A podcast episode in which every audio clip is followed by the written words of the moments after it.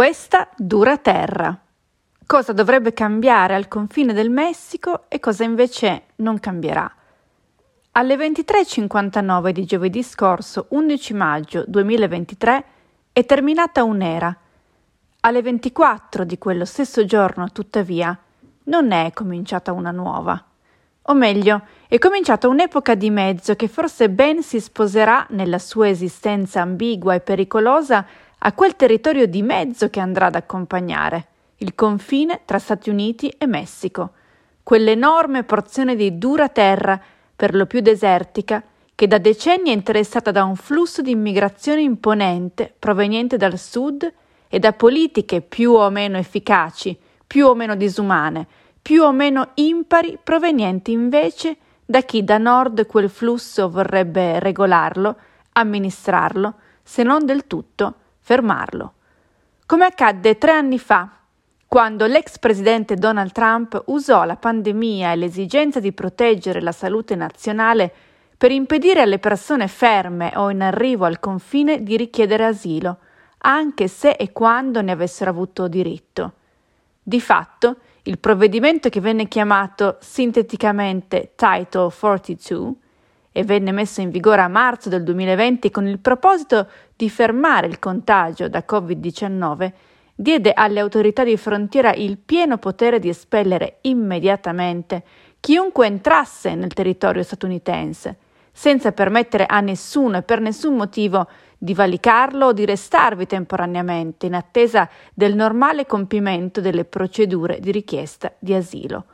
Processo questo che, invece, fino ad allora costituiva la norma, seppur con inestricabili anomalie e crudeli consuetudini, come le leggi che periodicamente in questi anni, anche quelle di Biden, hanno stabilito di separare al confine i bambini e le bambine dalle proprie famiglie d'origine.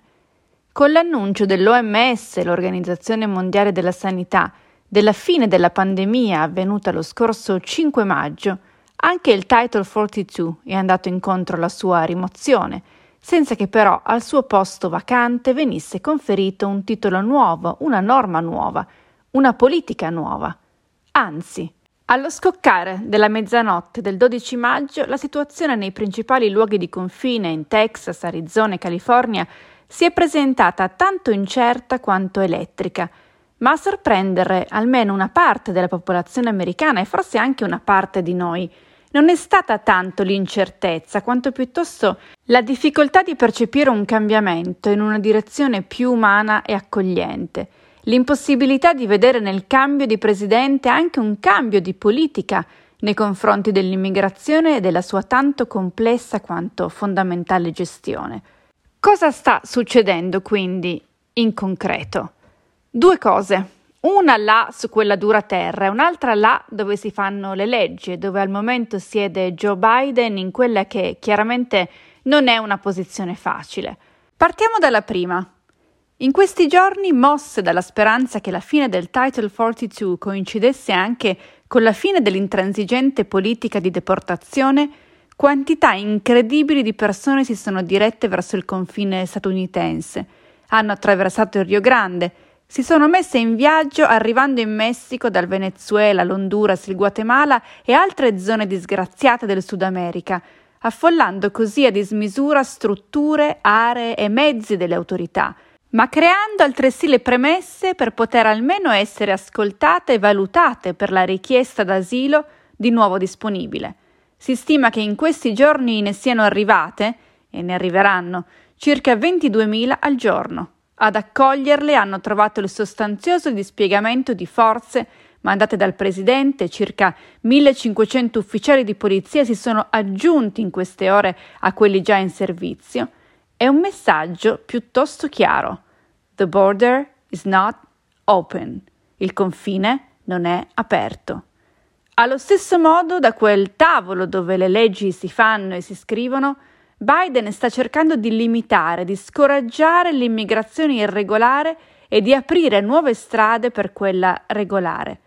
O, detto in altre parole, visto che in questi casi le parole sono ancora più importanti e sono di fatto l'unica cosa che possediamo, il Presidente ha scelto di concentrare le proprie risorse soprattutto sul potenziamento dell'immigrazione regolare, sperando in tal modo di alleviare la pressione su quella dura terra che invece continua a essere il centro delle speranze, dei cuori, delle gambe di decine di migliaia di migranti che tuttavia, proprio a causa di questa pressione, potrebbe precipitare presto in un ingestibile caos. Cosa propone quindi Biden? Come racconta con molta chiarezza la giornalista del New York Times Miriam Jordan in una puntata di The Daily, e ho messo una citazione nella newsletter che puoi facilmente recuperare tratta proprio da questo podcast, le misure incentivate dall'attuale presidente sono sostanzialmente e per ora tre. 1. Permettere alle persone di alcuni paesi poveri, tra cui Venezuela, Cuba, Nicaragua e Haiti, di volare direttamente negli Stati Uniti dal proprio luogo d'origine se hanno la garanzia di uno sponsor finanziario. 2. Instaurare o potenziare dei centri d'accoglienza nel territorio di stati come la Colombia e il Guatemala, dove le persone possono andare a sbrigare la procedura di richiesta d'asilo senza quindi intraprendere il disumano viaggio verso il confine tra Messico e Stati Uniti. 3 progettare una app attraverso la quale chiunque si trovi in Messico possa fissare un appuntamento con un ufficiale delle autorità di frontiera, senza, di nuovo, accalcarsi su quella sottile striscia di terra che divide i due stati e portarla al collasso. Tre misure che si basano quindi su una certa strategia, certo, ma anche su un innegabile senso del privilegio. Non tutte le persone che migrano hanno una famiglia o dei conoscenti negli Stati Uniti che le possano sostenere economicamente. Non è chiaro il criterio né tantomeno il processo con cui verranno installati dei centri d'accoglienza in alcuni paesi e in altri no. Non si può mettere il destino delle persone in mano a una tecnologia che spesso non funziona o non è accessibile o semplicemente è troppo cara. E poi c'è anche un'altra cosa dicono il buonsenso e la tanta abbondanza di storie di immigrazione sia su questo confine che su tutti gli altri nel mondo. Non sono la fame o la disperazione o la paura a dover essere disciplinate o regolate. È chi sta dall'altro lato a dover smettere di credere che il confine possa davvero essere un confine. Grazie per avermi seguita fin qui oggi.